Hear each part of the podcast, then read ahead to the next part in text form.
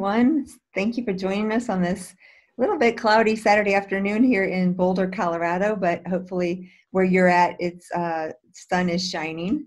Um, I am joined by not only a colleague who I highly respect, but a dear friend, Dr. Shalise Pratt, and just so excited to have her on today to talk about naturopathic medicine. And if you have maybe experienced that before or you haven't, hopefully you'll learn a lot more by the end of this um, Zoom call. I would love for you guys to share if you find this interesting um, and write your comments because we'll be either during the call looking at those and trying to answer your questions, um, or we'll come back later and, and, answer questions, give resources as much as we can. So just know that those will be read and uh, we will be answering those. So I'd love to just start by introducing my friend formally and then um, we'll jump right into the conversation. So Dr. Pratt believes in integrative and holistic medicine. We totally share this mindset. Her practice and clinic are focused on neurology and complex medical conditions relating to metabolic disease. She is so brilliant. I know you guys will notice on this call. Um, I know when we talk pathways and stuff, it's so much fun, but I'm always impressed by her ability to really look at all this stuff at, the complex level um, that we need to when we have these kind of patients. She uses functional medicine and her expertise in biochemistry and methylation and physiology to help patients get to the root cause of their symptoms through a strategic approach. The modalities she uses, we're going to talk about, you're going to hear a little bit more about what she does, are nutrition, diet, nutritional supplements, botanicals, environmental medicine, classic homeopathy, and hydrotherapy. Uh, many patients come to her office after seeing other doctors and are scared, frustrated, and looking for answers that no one's been able to figure out. She's a de- sorry detective like I am. Um, she often tells people that she looks at medicine like a detective. She looks for clues that have led to the current health situation and um, looks for a strategy to find figure out, um, no matter how complex your illness, what the root cause is. And as you can see on her website, um, we'll be sharing this to all of our, both of our social media outlets. Um, she's been featured on some really great other interviews and um, I'm just delighted to have her. So thank you for joining me today, Shalise. It's, it's such a, a wonderful experience to be here and, and it's so much fun to spend time with you again. So um, I look forward to it yeah, it's kind of like us having coffee, only live. so, exactly. We're just missing a few of our friends that often join in. and I'm just going to, before we proceed, I'm going to make sure that I see this on the page. It looks like we're live, but I'm going to, double, I would like to double check before we get in too far. Sure. Everything is on board and that you guys can see us and hear us. And yeah, we, we're on. Okay, cool. So um, I'd love to hear. Um, well, first of all, I just want to tell people a little bit about how we met. Um, and I'm trying to remember. I mean, we've both been in the Boulder area practicing, and I know from my perspective, I heard your name, and I always had great respect because it's funny word of mouth really is our best advertising. And i would hear mm-hmm. from if you know patients families that maybe have saw someone for you and me and we do a little different things which we'll talk about today. So we do have some patients in common at times that get benefits from both of our different approaches. But i just remember like having this great respect and thinking you were not just a great practitioner and brilliant but i loved your spirit and your heart and the way you approach medicine and I remember us having coffee at my office and kind of getting to know you and the kind of kids that you saw and really all ages, but a lot of the um, you know kids on the spectrum and that kind of thing, and just being really impressed. And then later we've gotten together for coffee and become very close friends. And what I love the most is we really not only think about mind, body, and spirit, which you'll talk about in a few minutes, but we live that like on a spiritual realm it's really important to kind of incorporate that into who we are and how we practice and it was such an encouragement to me to share on that level with you as well. So it's been a real real joy to call you friend and um, and someone i respect so much. So i'd love to hear first before we talk about naturopathic medicine i kind of want to hear everybody loves stories of like why did you get into medicine? How did you get called into it? I'd love to hear a little bit about your background and how you got into naturopathic medicine Sure.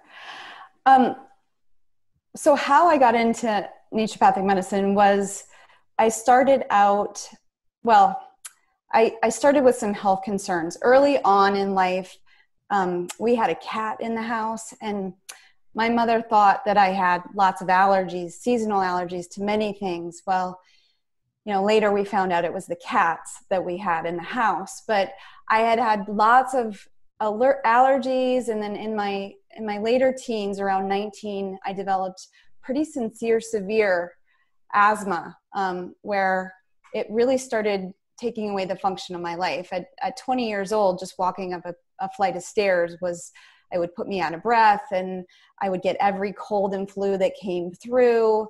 I was constantly sick. And um, and I remember one day, you know, being on so many steroids. Um, to, to to manage the amount of of asthma that I had and these these uh, respiratory infections that I just couldn't shake. And I, you know, I was really frustrated. And so I was started looking for other answers. And I read a book by Andrew Weil. Oh yeah.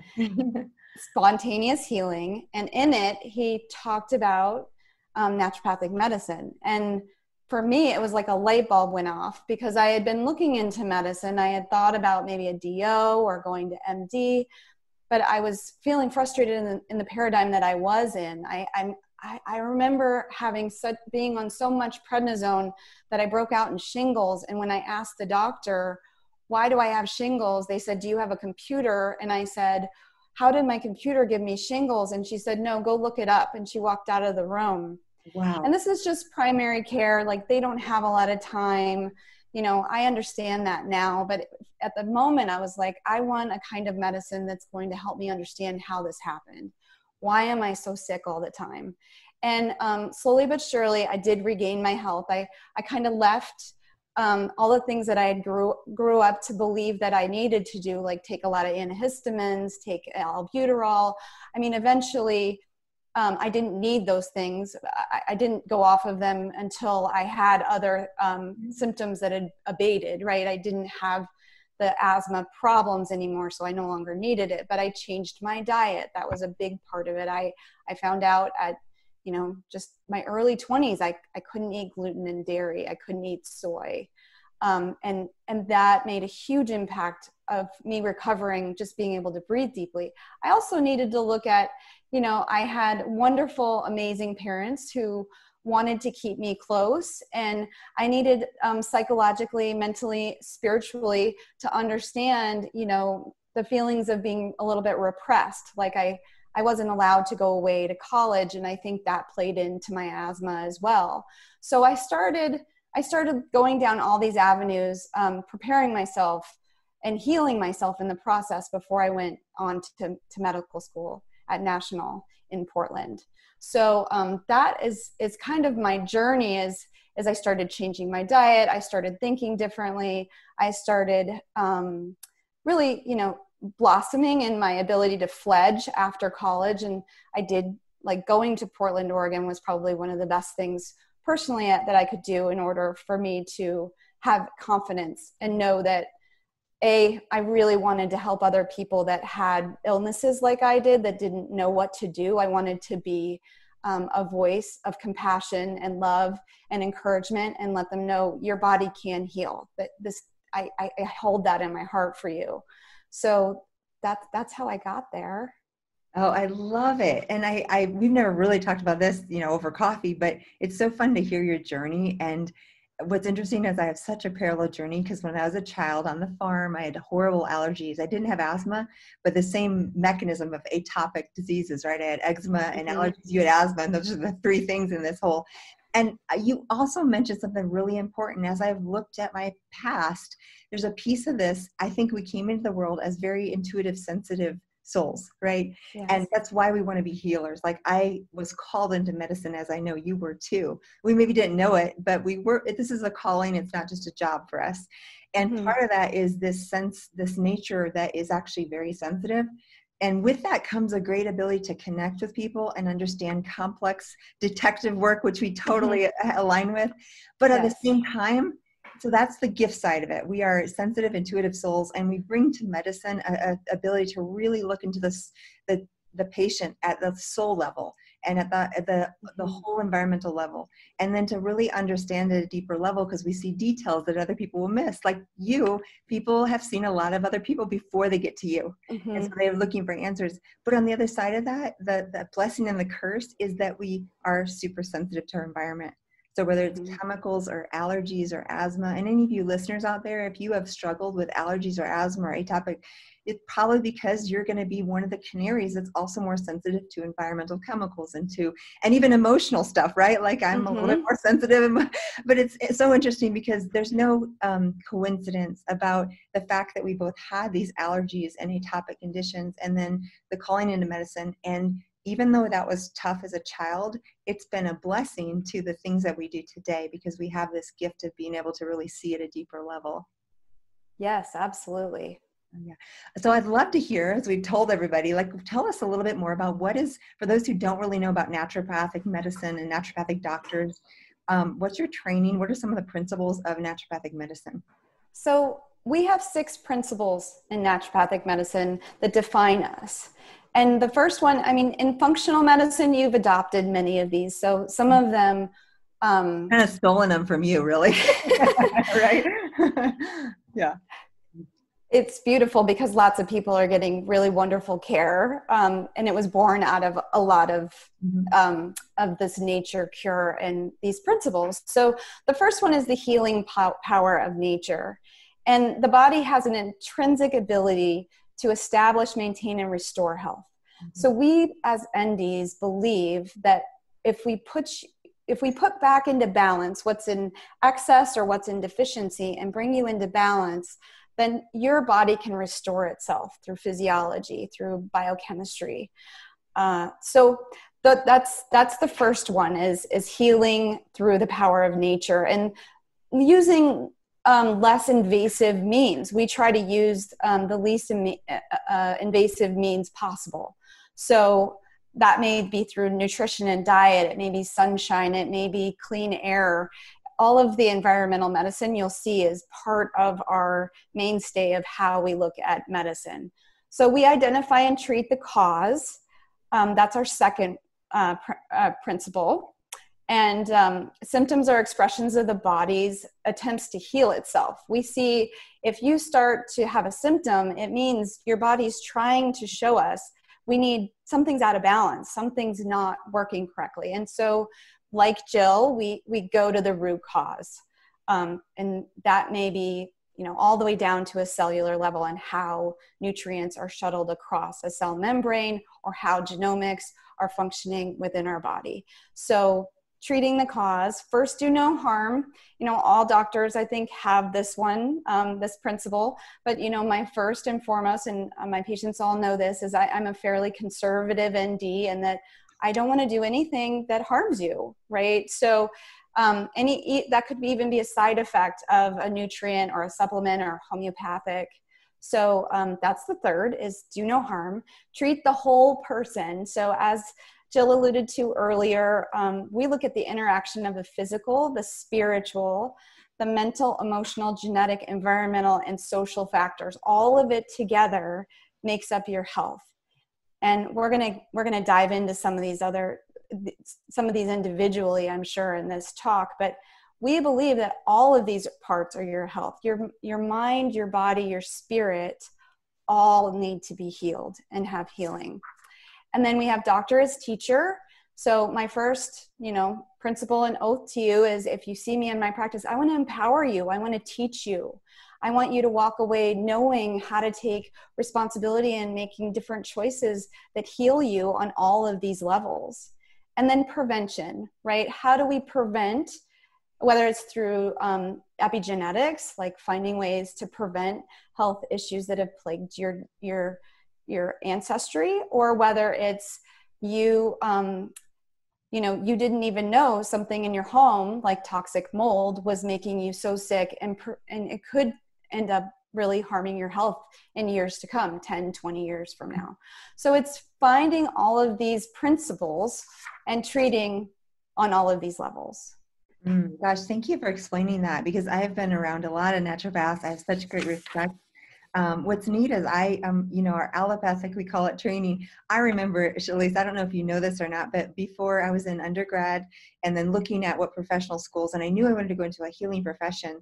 Um, and kind of like you, I didn't know exactly what. And I remember actually applying to naturopathic school, applying to chiropractic school, applying to traditional Chinese medical school, and then applying to the allopathic schools. And it's funny because I always like didn't really quite align with them and when it came down to it, my decision was only based on the fact that sadly our system, as we clearly can see nowadays, is so mm-hmm. predominantly allo- and say I wanted to do mission work, it's still more allopathically minded to go overseas and do that kind of work, or even just the reimbursement system and stuff. And sadly, um, you guys are getting more and more accreditation, ability to practice in any state, and all of that um, and you're considered a physician, which is awesome. Um, but I know it has been a hard battle. And I remember my decision was just like, okay, if I want to change the system, I'm going to actually go into the system and infiltrate. and I joke because I'm like, I have the heart of a naturopath. Like I feel way more aligned with you and your training and how you view the world and patients. You just said like hopefully how I I practice as well, um, sure. but it's not common. And so what I get excited about is if we can train and educate not only patients to know that they could see someone like you and get great benefit, um, mm-hmm. And then, second, just even other doctors like um, allopathic physicians to know what else there is. It's almost like my toolbox gets to be a lot bigger. Um, and so we can, you know, hopefully bring that today. So thanks for sharing all that background. Of course.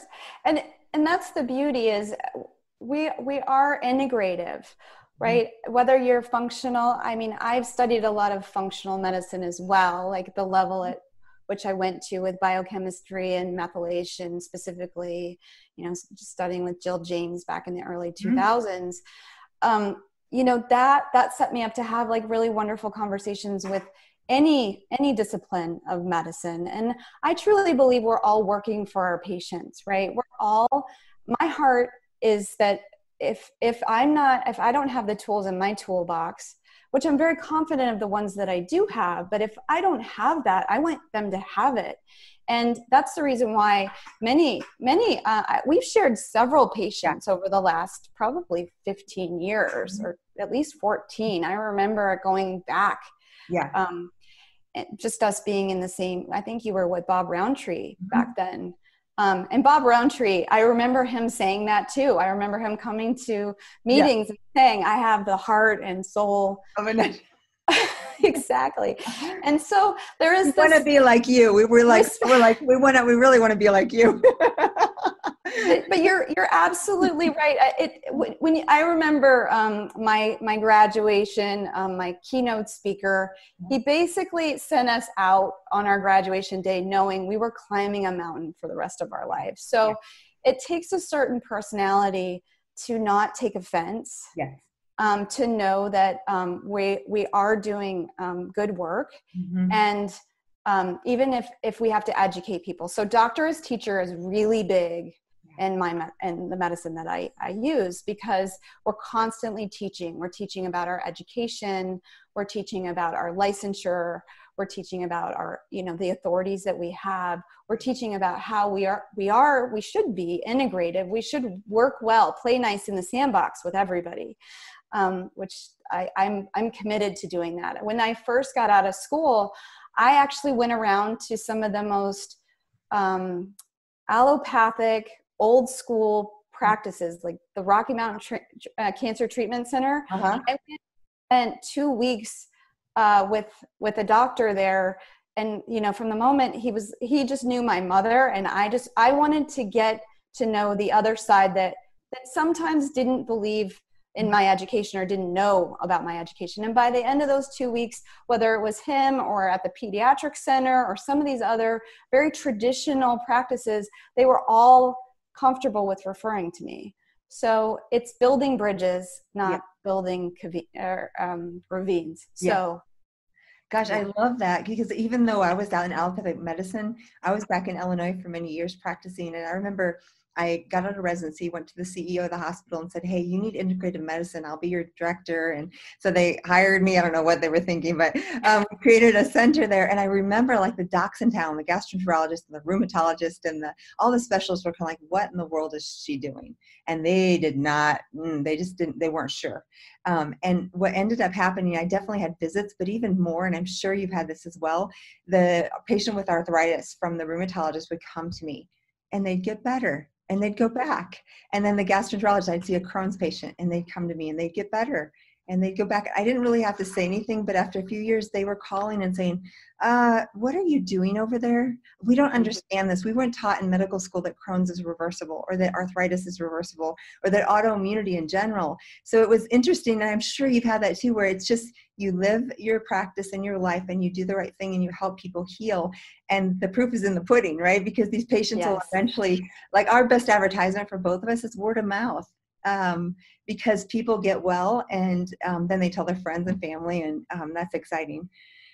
So I want to shift gears just a little bit because I know there's something we share, and um, I I often do talk publicly about it, uh, but it's like we talk about the mind, body, spirit, and especially nowadays with what's going on Mm-hmm. To me, it's so hard to imagine if people don't have some connection to a higher power and a spiritual belief system. And you and I both know, like we're we're super open-minded. Anyone out there listening, doesn't matter if you don't believe in a God or you do, um, but this piece of of who we are and what we bring to medicine is actually really important. And we don't necessarily we might ask patients questions to find out where they're at. We don't always share what what we believe, but I would love to know a little bit about how your spiritual practice and beliefs have, have flavored who you are and, and what you bring to the table. Because I think that's so important for us to be real and authentic as practitioners and how it's in our life. Because for me, sure. it's it's the most important thing in my life is my faith and um, the power of prayer and all of those things. Yeah. So I um, I was raised Christian, um, Catholic actually, Roman Catholic, and I, I still am a, a, very devout Catholic.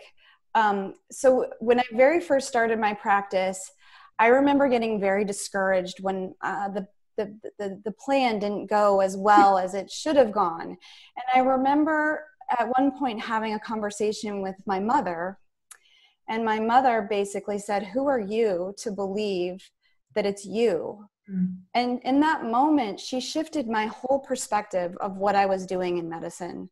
I'm in service. I'm in service to my my faith um, and the grace of God. And so anyone that sees me, it's it's their higher purpose to get better, and it's God's plan. And I'm just holding space, giving them information, and knowing that they're going to um, get better and I hold in my heart and pray in my heart with ev- for every person I've ever seen mm-hmm. that that what we're doing is going to bring them to their highest purpose right? That that god can can help them and and and bring that through. And i get to be in the front seat of all of these amazing miracles i've seen over the last 16 years. And i i don't take credit for a lot of it even though a lot of times i will get credit but it's not really mine it's really my faith and it's really that i'm serving through my spirit their spirit. Uh, so i and like i said before in in my in, in this medicine as an nd we believe that your spiritual health is just as important as your physical and mental health. And it, it provides us with so much a richness in our life if we have a faith tradition. It doesn't have to be a religion, it doesn't have to be executed one way or, or another, but finding a finding a, a, a moment where we can surrender and get and get, get a touch of grace is is so important to our health especially in times when yes this virus is out there and yes, there's lots of suicide and alcoholism and pain that's mm-hmm. come with or that has come with this social distancing, right? We should really call it physical distancing. But but this is it's really hard on our psyche, it's really hard on our spirit to be away from our loved ones, to be away from our friends and the encouragement and the and the way in which we embrace each other um, both physically and emotionally and spiritually. And we're not able to do that right now. And so I think this conversation is really important to have today while we're still in this situation. How do we foster more grace in our life? How do we foster surrender? And as you talked about i've watched several of your wonderful um, interviews that you've given with other people. And what i've noticed is is this idea of resilience mm-hmm. and i believe that it's our faith and, and whatever tradition that is that brings us resilience i know for a fact that's true in my life some of the hardest situations i look back on and i truly think you know god for the reason why i got through some of that with the resilience that i did because yeah.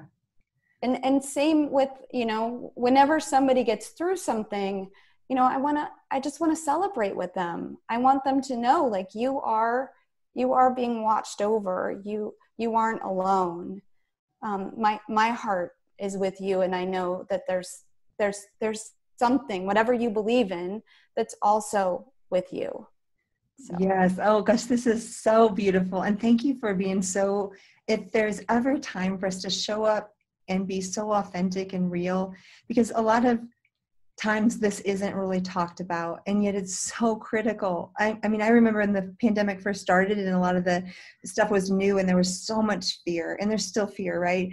But if you think about our health is at risk we don't know if we're going to get sick or die um, finances for many many people listening out there. They've lost jobs they've lost security they've lost their relationships are in jeopardy. Not that they're going to lose their family but they're not in connection like they might be used to or their dear mother who's older they might not be able to be with her because she's at risk for getting the virus or so and, and children might be separated or there's just so many different things here.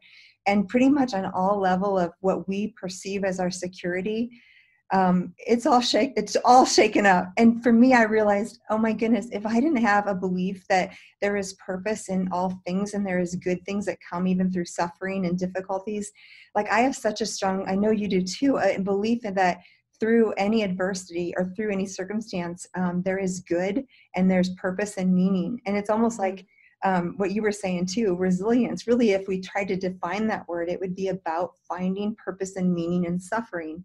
And i didn't realize that 25 when i had cancer but when i started to see the pattern shortly after i had cancer i realized oh goodness my life is supposed to be about experiential suffering and then sharing the lessons i've learned. And so now i'm like bring it on god. I don't know what's next but i'm not afraid. I mean you could I, I, shouldn't say I'm not afraid. We're all human, right? So there's like, oh, that might be hard or might be painful. But I know, I know now, suffering uh, cancer, Crohn's, mold illness, um, loss of loved ones, pandemics, there's nothing that my God and I can't handle. And the same with you out there. It's like this beautiful sense of after having been through these things, pandemic, whatever. I've been through cancer. I've been through, you know, I know I can handle this because I have a sense. It's almost like they talk about, you know, a ship that's tossed to and fro about the the um, ocean. And if there's an anchor plugged into some source that's greater than the purpose of just our own lives and ourselves, then you can stand strong amidst the waves and the storms. And um, and I love that we can bring that to our patients because you know as well as I, so many people who walk in, they're at their last wits end. They've been other places and they have symptoms that no one's been able to explain. And I know you share this with me when we just bring love and hope, like we just sit there and give them space to be heard and mm-hmm. look at them. And sometimes I'll cry with patients. I'm not even shy about that. I'll look at them, they'll be shedding a tear. I'm like, yeah, I feel you. and I'm like wiping tears away. And it's funny because in medical school, they're like, you should be objective and you should not shed a tear and you should, you know, remain. And like, screw that. because if I, because I really, I mean, we're human beings. And so when we can feel and interact on that level, that starts the healing. And then when I can say, you know what, um, I'm not perfect. I don't have all the answers, but I will do everything in my power to help you and to facilitate healing. And I loved what you said too, because it's not really about us. We're just creating this space and this environment. And often it's like taking out toxins or adding back in nutrients. It's really simple. That's a funny thing. People think it's complex. It's not really complex. and if we get it, if we get those things, those basic things right, the body will heal. It's like miracles every day we see because we just allow and then i do believe both you and i bring love and hope and our faith which we don't ever push on anyone else, but we just bring a place there where we know where we stand and we know our purpose and our calling. And we know that for that time, we are there with you and um, holding space for you wherever you're at. And even if you don't believe or don't have, that's okay. There's no that's judgment. Okay.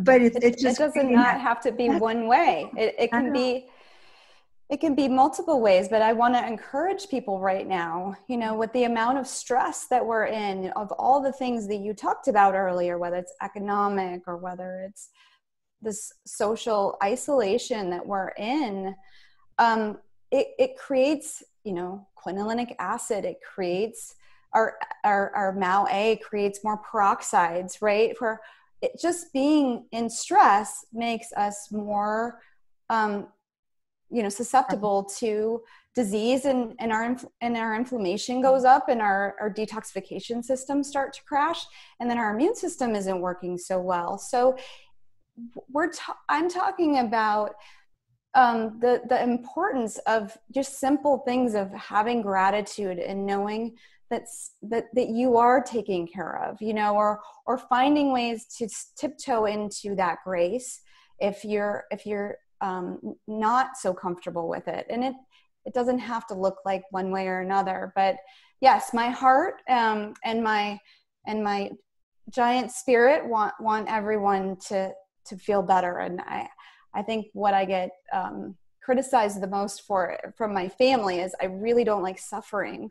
I just i really want to help in yeah. some way. So um so people don't need to suffer. But um, we've got some pretty amazing tools in our tool bag and and this is one of them you know that we bring our heart into our practice and we truly care and we would never ask them to do something that we couldn't do ourselves yeah. so I love that because that's the thing too. The model the teacher as the, I mean, we we both same thing. We need to actually live and model um, what we you know practice what we preach or, or teach our patients about let's talk more practical then about mm-hmm. um, i definitely want to talk about fever because that i know naturopathic yes. let's talk about that and then i want to go into a little bit of the immune system and set, everything from mind body spirit of how we can actually support immune function during this time but let's mm-hmm. first talk about the enigma of fever so what does a naturopath believe about fever and how would you treat it or not treat it or tell me more about that so we look at fever as a as an, a, a vital force in your body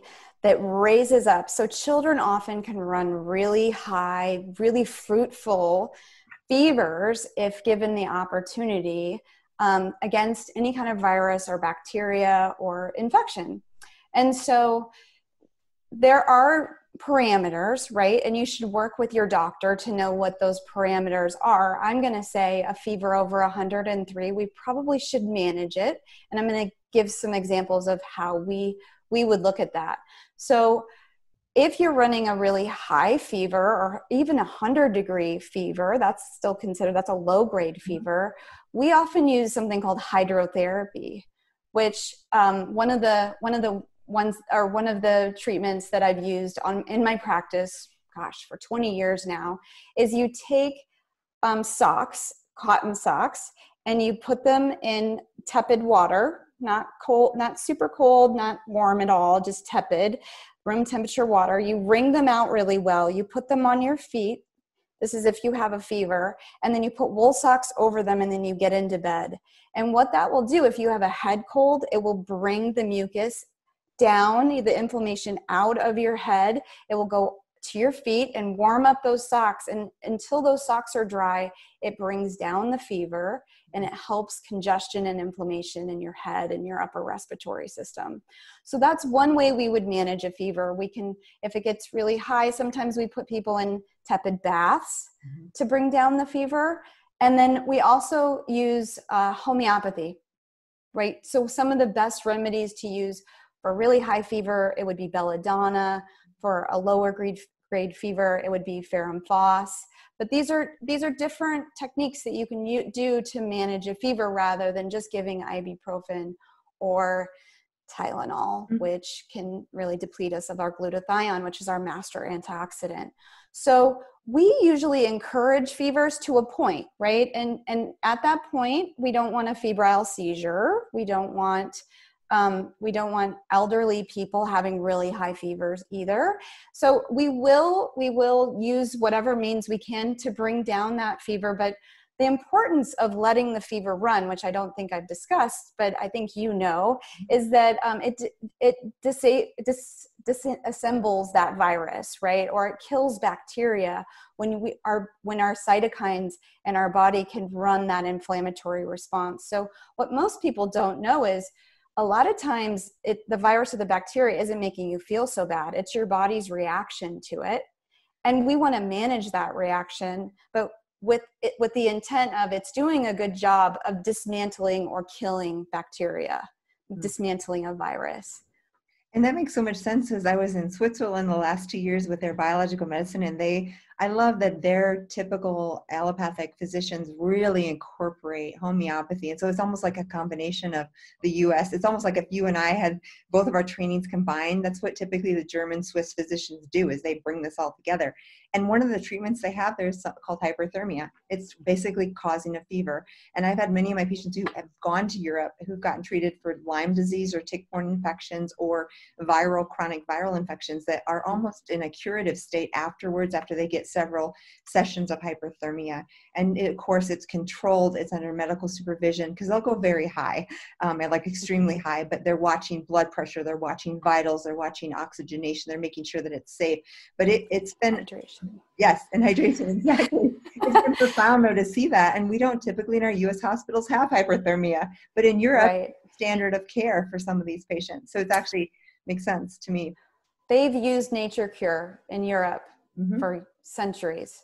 Yeah. So, yes, um, sauna, you know, mm-hmm. helping people initiate because some people with chronic Epstein Barr virus, right? This is, we're just trying to find a way to help the body again get rid of the pathogen the mm-hmm. best way it can. When sometimes our immune system we need to support it right with either nutrition or diet or lifestyle or reducing environmental toxins or all of these things help the body be able to ha- handle how the immune system is going to create an, an antigen and then an antibody um, to to manage these infections. And so we manage fevers. We don't discourage fevers um, and yes it is a little uncomfortable and it's a whole other conversation as a parent to have to tell you your child is not going to feel so great when they have a really decent fever and i just had to explain to my son when he was little we're going to do these socks you're going to feel better real soon just wait mm-hmm. here's some homeopathy and and we got through it and he he definitely um, didn't feel well when the fever was really high but when we managed it and put the you know the warming sock treatment on and used ferrum phos and that was the remedy that always worked for him um, you know even at 17 he'll come to me and say mom i'm sick i need these things i love it so, wow Oh, let's talk about like practical ways. So immune system, obviously that's the big thing now. And and, sure. and I'd love to just talk about like people listening, what are some practical ways that they can support their immune system um, in this time? Well, I think you've covered it, um, but it's really important. I think you had another ND, the one that's in your office, come on and talk about stress. Mm-hmm. You know, managing stress is key right now. Yeah. Really important. Most of my patients, they're coming to me in the last couple days and saying i'm starting to come down with something had something really stressful that mm-hmm. made them feel that way so because when we get really stressed our immune system goes down our natural killer cells go down we just can't fight um, infection as well uh, diet is really important sugar do you do you I, I know that there's a study out there saying something like your immune system goes down for six hours after a significant amount of sugar. So, staying away from sugar right now is probably a really good idea. And it doesn't mean forevermore. Um, I'm, I'm all about moderation, meaning if you have a birthday coming up, do all the other things to support yourself, but maybe you can have a piece of your favorite whatever with sugar in it just don't go eating that cake for seven days right, right? so um, too i was just you read my mind on sugar because i was thinking sugar is such a toxic thing for the immune system i mean like you said the studies show natural killer cells go dramatically down for the time after and interesting just this morning i saw someone post something on uh, cereal cells like uh, box cereal cells are up like by 24%. percent mm-hmm. And as people are home, I'm like, oh gosh, box cereal is probably one of the most if you have breakfast box cereal please please find some alternative because it's not only gmo crops like corn and soy there's glyphosate sprayed on most of those and then it's refined and it's high sugar. There's so many things about most box cereals that are just like not a good breakfast. In addition to all of that there's also a, a film that they put on the inside of your cereal bag that's i think it's a flame retardant that actually creates a lot of toxicity for you too. So it it it drives your insulin to wacky levels. It it brings down your immune system. So it might be a good time to break up with cereal. I know it's a comfort food, but uh, and I say that with love. You know, I, like I know that it's comfort. People are looking for any kind of comfort. Let's just find other beautiful ways to, you know, getting up first thing in the morning and going and, and going outside and hearing the birds you know maybe that would bring you more than than the cereal but i, I understand why people are eating more cereal. Yeah. um, but yes so so it's it's it's eliminating or, or reducing sugar intake is going to really help immune function. Staying away from foods that you might be sensitive to right? If if for instance, I can't eat gluten and dairy. I will end up with sinus. I'll start getting a tickle in the back of my throat with just even eating a little bit of dairy. I have a friend that whenever I'd stay at her house in Connecticut, if I had dairy, she'd call me out. She's like, You just had dairy. I can hear it in your uh-huh. nose because it happens so fast for yeah. me. Um, so it's a- avoiding those foods that we're sensitive to because they cause inflammation through our whole GI tract, which then spills over to inflammation throughout our body. Do you want to speak a little bit well, more many that? people with the dairy, it's a mucus producer. So mm-hmm. not everyone, but for you, for me as well, I completely agree that when you get that mucus produced in your sinuses or your gut, it's actually harder to clear pathogens like viruses. So you're actually putting yourself at a disadvantage from the immune perspective too, because you've got all this gunk sitting there that can kind of trap the particles, trap the viruses, and it makes it harder to clear. Um, and I would love to just talk really quickly about like what what's a typical breakfast for you, and I'll share mine too because maybe some people are wondering, well, what in the world if I can't have cereal? What do you do, Dr. Pratt, for breakfast? you know, I try to switch it up. I, I'm I, I am a true believer that we should have different nutrition rotating through our diet. But like anyone else, my life gets really busy mm-hmm. and I fall back to certain things. And one of those certain things is I have MediClear by Thorne mm-hmm. Research, and I take two scoops of that. I add some coconut milk or almond milk or hemp milk.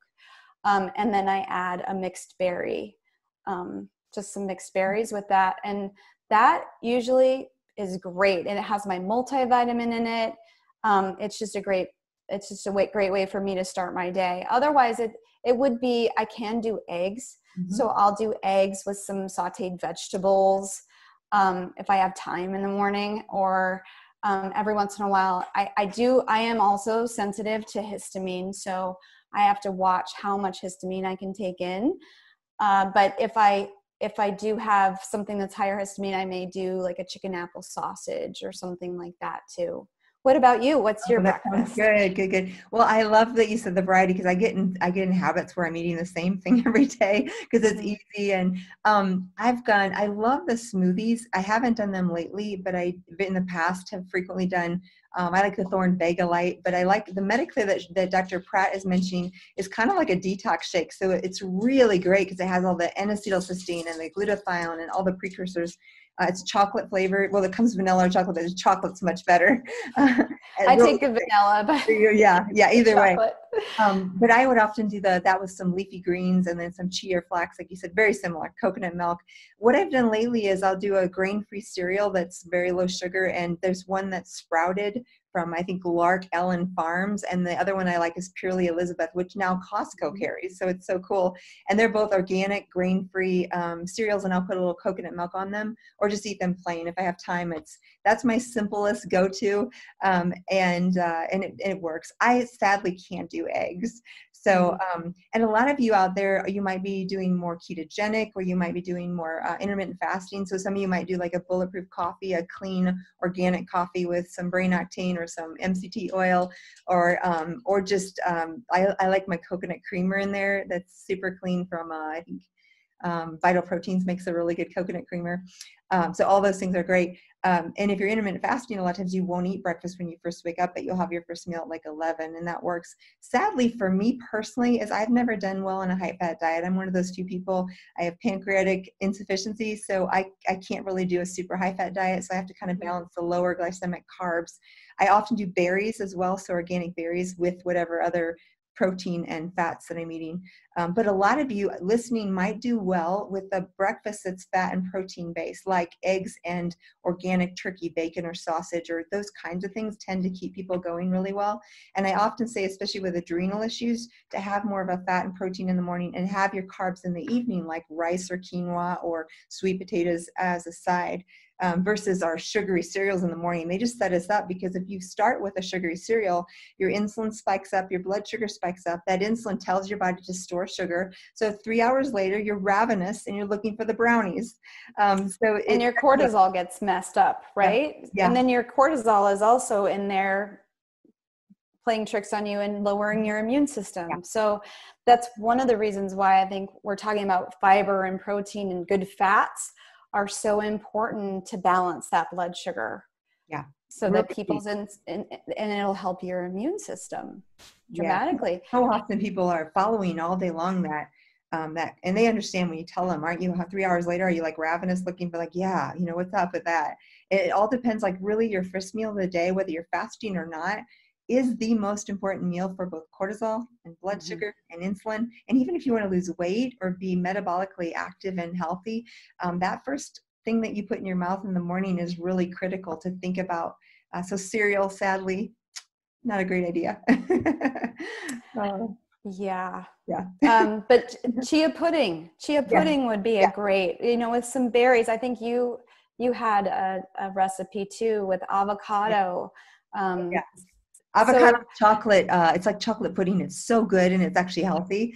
So on the website. We'll have to find that and post it because it's so it tastes like chocolate pudding and you're basically eating avocados. It's so good.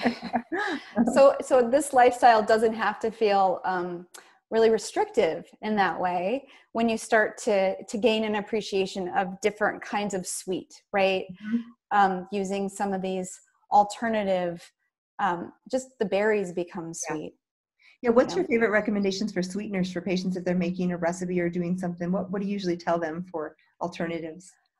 I, I mean, I still believe honey and, mm-hmm. and maple syrup are still a good idea, uh, unless you, you're really restricting carbs, mm-hmm. um, like on a specific carbohydrate diet or GAPS. Um, but monk fruit would probably be in there. Um, xylitol, you know, uh, that also helps kill yeast.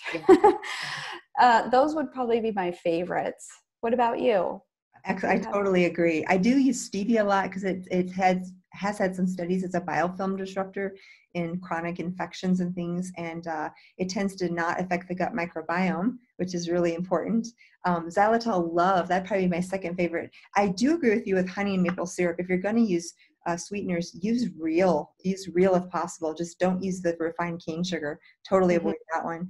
Um, and monk fruit and palm, coconut palm sugar tend to be a little lower glycemic, but there's still all those things if you have prediabetes or really watching blood sugar even the honey or maple syrup is going to affect but it's still more natural and nutritive it has nutrients than your white table sugar and then like someone who's really low glycemic for either diabetic reasons or otherwise the stevia the xylitol don't have as much effect on the blood sugar so that's kind of the range and they're all um, available. I do notice with the sugar alcohols, if someone has underlying gut dysbiosis, until you treat it, they tend to get gas and bloating because those sugar alcohols stay in the lumen of the gut and they don't get absorbed. So the bacteria have a party and you'll have gas and bloating if you have like these xylitol brownies and eat a lot of them. You're gonna be like, what happened to my gut?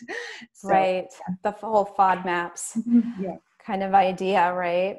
Um, Speaking of gut, let's tell me a little bit about how you. I mean, we both like gut is the core but how does that relate to immune system and um, what are some core things people could do to have healthy guts Well, first is probably finding out if you have any kind of infections, whether it's in your oral microbiome, your nasal microbiome, your GI, you know, in the large intestine. Do you have do you have a, a small in- uh, intestinal bacterial overgrowth in your in your small intestine? So finding those infections are really important to work with a doctor like Jill or I because 80% of your immune system is it, it is 80%, mm-hmm. isn't it, Jill?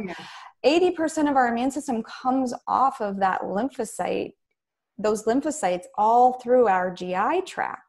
So we need a healthy microbiome whispering, right? That's what it does. It whispers and it gives it gives feedback to what the environment is it, what kind of environment we're building in that GI. So if we have you know things growing in, in our garden that weeds growing in our garden they're going to take nutrients they're going to create inflammation they're going to create a different environment that's going to invite other things in so i don't know jill if you see this but a mm-hmm. lot of people will have some dysbiosis they'll have bacterial overgrowths or maybe some yeast overgrowths and all of a sudden it invites in a protozoa right that they get exposed to that normally you might not hold on to that protozoa so when i see a protozoa in somebody's um, you know gi workup i'm thinking wow we've probably had some leaky gut and mm-hmm. some some dysbiosis going on for a while. So what what are the things that i do? You know probiotics are important but knowing which probiotics as jill speaks to beautifully um, for microbiome labs and some of these other companies knowing the right kind of probiotic is pretty important. If you have histamine or sibo you're going to need a different kind of probiotic than if you have just an overgrowth of some mm-hmm. bacteria in your large intestine. So, probiotics are really important. Managing the diet, right? Eating the right things that are not going to feed these overgrowth um, are going to all help the immune system in the GI. And then, something that um, naturopathic doctors like myself do a lot of is dry skin brushing to help move the lymph system. Because that lymph, if you move it all over your body with just short little uh, strokes with a either a loofah or a, dry skin brush that you can get at any of the natural food stores. All of that moving that lymph really helps us detox helps the the gi actually.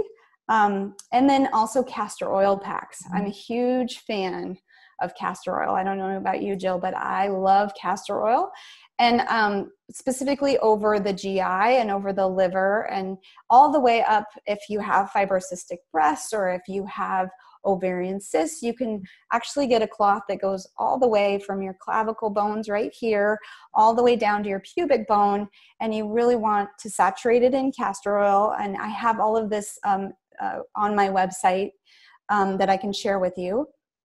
And you lay with that on, and you can either meditate or say your prayers or do deep breathing exercises. And you lay for that for 45 minutes. And what it does is it brings down inflammation in the GI. So it's an old nature cure. Great and, and not expensive and practical and so simple. Um, and I know um, the dry brushing I've recommended to patients. Again, we've kind of stolen that from our naturopathic friends. And if you've been around lately, you've heard me talk about coffee enemas because I'm such a fan. Um, this requires a little more equipment and training. Um, but when I was in Switzerland, I just saw patients doing so well, and they were not necessarily young and healthy. And part of the treatments there in the Biological Medicine Center was coffee enemas. And I think of it as really, really simple because you, what you're talking about with with detox, we have excretion of toxins and, or mobilization of toxins and excretion. And so yes. basically, when we mobilize uh, whether we're doing glutathione or IVs or uh, any of these things, and we can't excrete, we start to get sick. And a lot of people have heard of a Herxheimer reaction. All that is is these things aren't in balance, and we're pushing the mobilization so hard, and we're not getting excretion, or we're killing off organisms that are causing toxicity, and you're not eliminating that from your body. And what I love about naturopathic medicine is you have a lot of things for excretion. It could be the castor oil, it could be coffee enemas, it could be colon hydrotherapy, it could be um, Epsom salt baths. It could be mm-hmm. um, all of these things because just taking another pill won't necessarily help. Uh, the binders might help a little on that side, but a lot of other things like giving glutathione, giving N-acetylcysteine, giving some of these agents that push and mobilize toxins, that could make them worse if they're not excreting. So I love so, that you bring a lot to the table on those therapies. we we call that the hum we have to open all the emunctories love it. And so do you have you ever heard this term before? It's I very yeah from you but it's not common vocabulary for me. So so the emunctories would be how are we at elimination?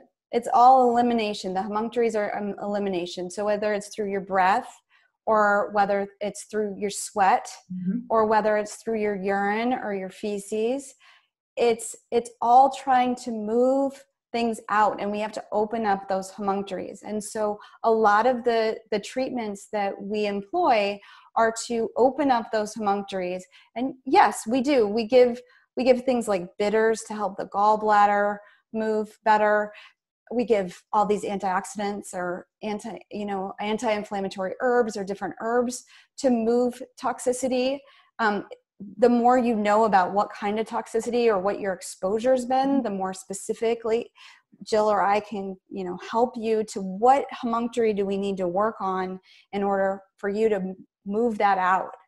And so yes so deep breathing is so important even for detoxification. Hydration mm-hmm. so important for detoxification through the kidneys right? Fiber so important for detox th- phase 3 detoxification now we call it but as NDs, we've been thinking about that the whole time. Like, how do we get detoxification? How do we get that emunctory of the colon working to your benefit, right? How do we get your kidneys to work to your benefit? How do we clean your blood and get um, and get all of these things out? Yes, so that reminds me. There's some of the you know gurus on television talking about these ice baths, and there's other you know there's all these things with hot cold water therapy. From a naturopathic perspective, tell us a little bit more about that. Whether it's used in the shower, like going hot and cold water, or going into an ice bath. What does that do for the body? So what it does is it increases circulation which is really going to help you both detox and get vitalized, meaning your cells just get more nutrients when we circulate our blood better.